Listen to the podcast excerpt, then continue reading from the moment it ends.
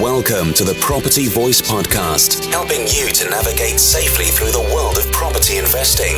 Get the lowdown and updates, insights, and outcomes on all matters property with a splash of entertainment along the way. The Property Voice, a voice to trust among the crowd. Now, let's get started with your host, Richard Brown.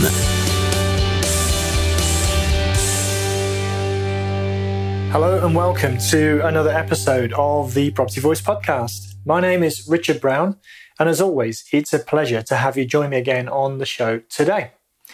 Well, here we are. It's the fifth week into the six week sprint challenge. Uh, as, as you probably know, if you've tuned in for the first time, you won't know what I'm talking about. But basically, I'm in, in a mini series uh, aiming for some, you know, increased goals that I'm trying to hit for the end of Q1 2021. And um, you have to listen to the first of the series to kind of put it all into context, perhaps listen to them in sequence. And you can see how the story has unfolded really over the last four weeks and obviously bring us up to week five today.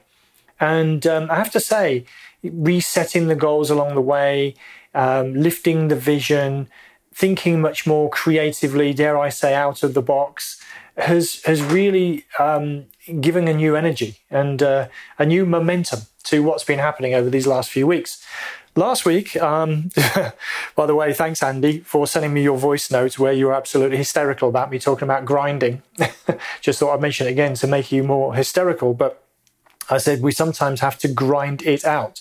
Uh, maybe I misspoke for a little while there, but um, yeah, sometimes we have to grind it out. And so last week, I the week before last, was a bit like that, and I felt like you know we're walking through quicksand, or perhaps standing still, or even going slightly backwards. And, you know, just put it into perspective, that was the fourth week into a six week challenge. Uh, and, you know, that's a microcosm of a year. It's a microcosm of, you know, longer than that. We sometimes have to stand still. We even sometimes have to go backwards before we can go forwards. But the, the main thing is just to keep our eye uh, on the horizon, which is where we're heading to. So sometimes when you climb a mountain, you have to go down before you go back up again. Sometimes you need to go round before you go to the top. So last week was, or the week before last, was a bit like that. And um, I'm, I'm pretty pleased to say that that didn't really continue too badly into the week that's just gone. So I'm going to give you a bit of a lowdown. There's some good things that happened in this last week.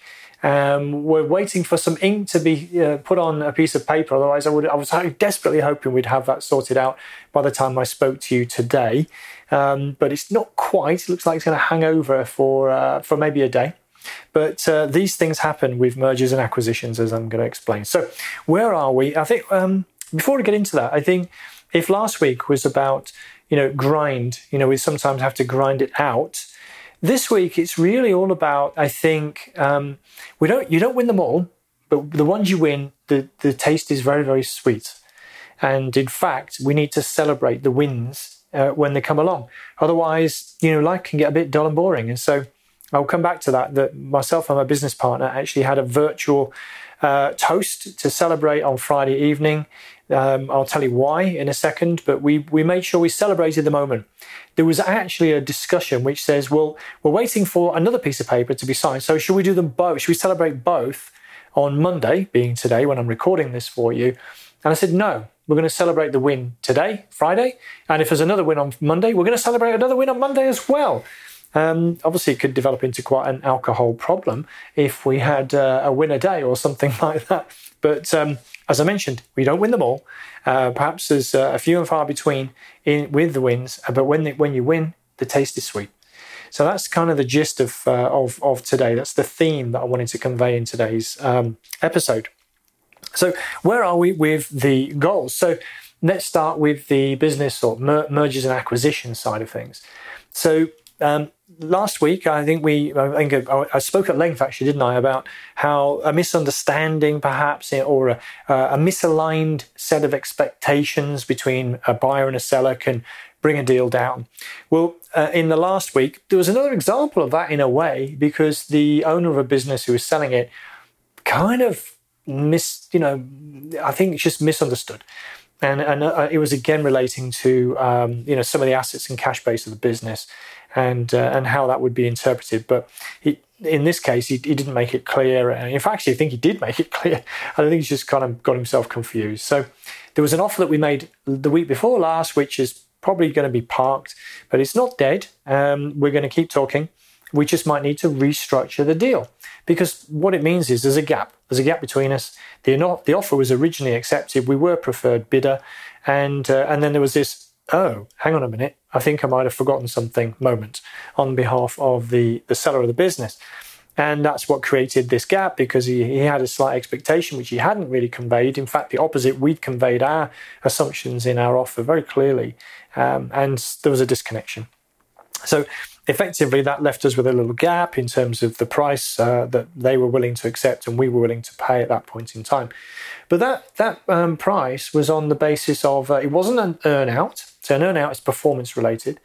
Um, it wasn't a, uh, an upfront cash payment, but it was profiled payments. Uh, but they were guaranteed. They were assured payments. So it wasn't going to be subject to performance. It was just payment over time. There was a, a large upsum pay, uh, upsum. I can't even speak. Upfront payment, and then there were some uh, payments over time, essentially in the, in our offer. But they were guaranteed. They, they wasn't subject to the performance of the business. So I think the fix so to speak, is to probably to uh, try and bridge that gap with uh, some performance-related payments if we wanted to increase our offer, but without exposing ourselves too much. So that one's still very much in the pipeline um, to be reevaluated, potentially represented. But the main thing, and, in fact, the learning from that is to maintain the relationship. And so my business partner actually had a really good relationship, has a really good relationship with the owner, and um, the dialogue is still there. So uh, it's not like we've insulted them and we've been kicked out and never to, you know, darken their door again. It's it's very much. Oh, I'm really sorry. I think I messed up here. Um, I'm perhaps a little bit embarrassed. I'm going to go under my little shell and, uh, and and just be quiet for a while. And it's like no problem, no problem. You know, we can work these things through potentially. Um, as long as there's a realistic um, expectation on both sides and a willingness on both sides to to bridge that gap. So uh, watch this space. Let's see what happens with that one. I know I'm talking a little bit cryptically because some of these are subject to confidentiality. So there was that one. Then there was um, the rental business I was telling you about with turnover of um, about two, two to three million pounds. And uh, we're close, basically, uh, I think, with uh, agreeing that deal. Uh, that's the one I was hoping we would have um, squared away, but we don't, as I'm talking to you today. But um, it looks like we're, we're close, certainly close. I don't want to jinx it or anything like that, but um, I did also mention that we'll probably achieve our goal for the year um, with the turnover from that one alone. So that's that's obviously very promising and very positive. Um, so watch this space. Maybe next week, the sixth of the mini series, I'll have better news to uh, to tell you on that one. So I think that's the mergers and acquisitions. Um, at the moment, there's not a lot else happening. Um, that, that's probably plenty. The acquisition that we made uh, a few weeks ago, we're kind of getting bedded in into that now and trying to get it resolved, get it sorted, and, and make it more like our business than than what it was before. So uh, so that's interesting. So that's mergers and acquisitions. Then in terms of the blocks and the portfolios, the I think I mentioned last week we had three offers out. And again, you don't win them all, right? So we um, the offers. Let me just get them in my in my head. One, um, it's an interesting one because we made a verbal offer a few weeks ago, and the written offer was not submitted for a couple of weeks uh, after that. Now, it's been communicated to us that in the absence of the written offer, the owner of that particular uh, block has since uh, put it onto uh, an auction. Has basically listed it for auction, and has signed a, a, contract, and therefore he's, he's on an exclusivity period and has to pay a fee, etc., etc. And that's scuppered our potential purchase because he's going to wait and see what happens at auction, and um, he's going to try and keep us in the background, I imagine, and then see what happens. But we're we're not necessarily going to keep our offer open. It's it's just that uh, well we might, but it might not. But obviously, I think the position changes. Let's say if he sells it at auction, doesn't come back to us, that's he wins if you like. That's his prerogative. Um, but if it doesn't sell at auction, then comes back to us, well, that tells us a different story. So it might be that we revise our offer at that point in time. But as I sit here and speak to you, um, we didn't get an acknowledgement of our verbal. We were asked to go to writing. There was a slight delay. And I suppose you could say that not putting the written offer um, perhaps led to that um, alternative, you know, placement with auction. But on the other hand, if you start dishing out written offers here, there, and everywhere, it can actually be used to leverage your position with other bidders. So we would actually prefer that um, a verbal offer was agreed and then was ratified in writing once it's been once there's been a handshake, if you like. So you can look at that one of two ways. That's the way we're looking at it anyway. But let's see what happens with auction. But right now, it looks like it's potentially gone quiet uh, or gone cold. Let's see if it comes back again. Then we had another one, which is a, a large block in um, in London, and that's we've we have submitted a formal written offer on that. Our understanding is there's several owners of that particular uh, block. Uh, one accepted and the others didn't. So um, obviously that's marginal. So we're just going to just sit on that one for a little while. Um, we're not necessarily looking to improve our offer. Um, maybe we're looking for the vendors, you know, to change their mind. So we'll have to see on that one what happens. Um, we're probably not going to move, as I mentioned, too far in their direction. Um, but the good news is we got a win last week. I've saved it till the end of this particular update, and um, we had an offer accepted. We had memorandum of sale issued. Uh, solicitors have been instructed on a significant opportunity. It's um, upwards of six million pounds. Um, a block of um, to say it's a block of flats is not doing it justice. It's a really fine building. I can't tell you too much because we just need to get it concluded, um, get it over the line, which we'll aim, endeavour to do over the next few weeks.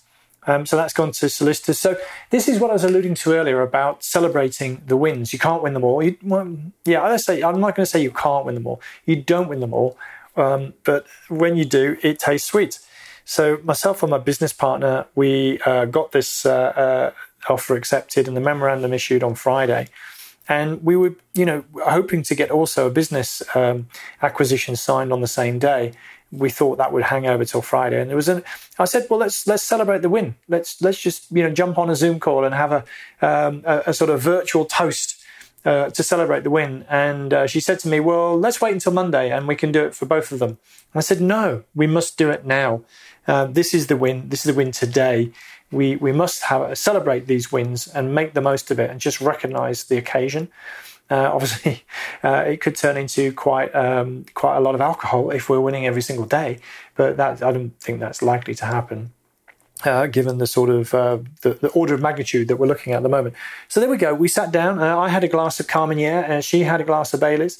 We toasted the win. We had a good old chit chat. We patted patted ourselves on the back, uh, and just you know just relaxed really for the moment. So it felt good to do that. Felt strange, obviously, doing it over over Zoom call, uh, but it felt. Uh, I don't think it actually was Zoom. I think it was FaceTime, but it doesn't matter. Um, it felt good, and I think it's really important to celebrate the wins as we go along. I'm sure you'd agree with me. So that was that. And that brought its uh, another problem, which is private financing. Um, that's quite a significant opportunity, a big, bigger than we have been handling in previous uh, couple of years.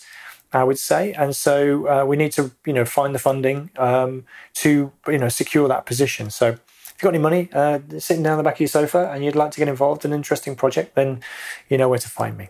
but actually, on that note, and it segues nicely into private financing, is um, it when you're into this type of run that we're into now, we've literally we're, we're soaring at what 35,000 feet um, to coin a phrase and when you're up there, there's first of all, there's less competition. You've got greater visibility of the horizon and what's around you. Uh, you're not going to, you know, smash into a building uh, or uh, uh some, you know, you know, cars on the street sort of thing at that t- type of height. Um, and so uh, you can, you've got this clear view, as I mentioned.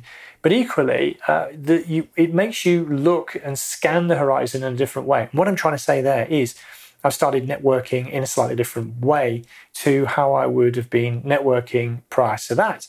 So I need clearly to attract um, investment backers with more significant funds at their disposal than perhaps what I've been used to. And so I'm rubbing shoulders with family offices, with SSAS funds, and things like that. Um, high net worths, overseas investors. It's interesting because you start talking, and then someone says, uh, "I've got an I've got an investment partner over here who wants to work with us." And we've you know been told they've got somewhere between a uh, half million and a million pounds to invest, and we don't know what to do with it. Do you know what to do with it?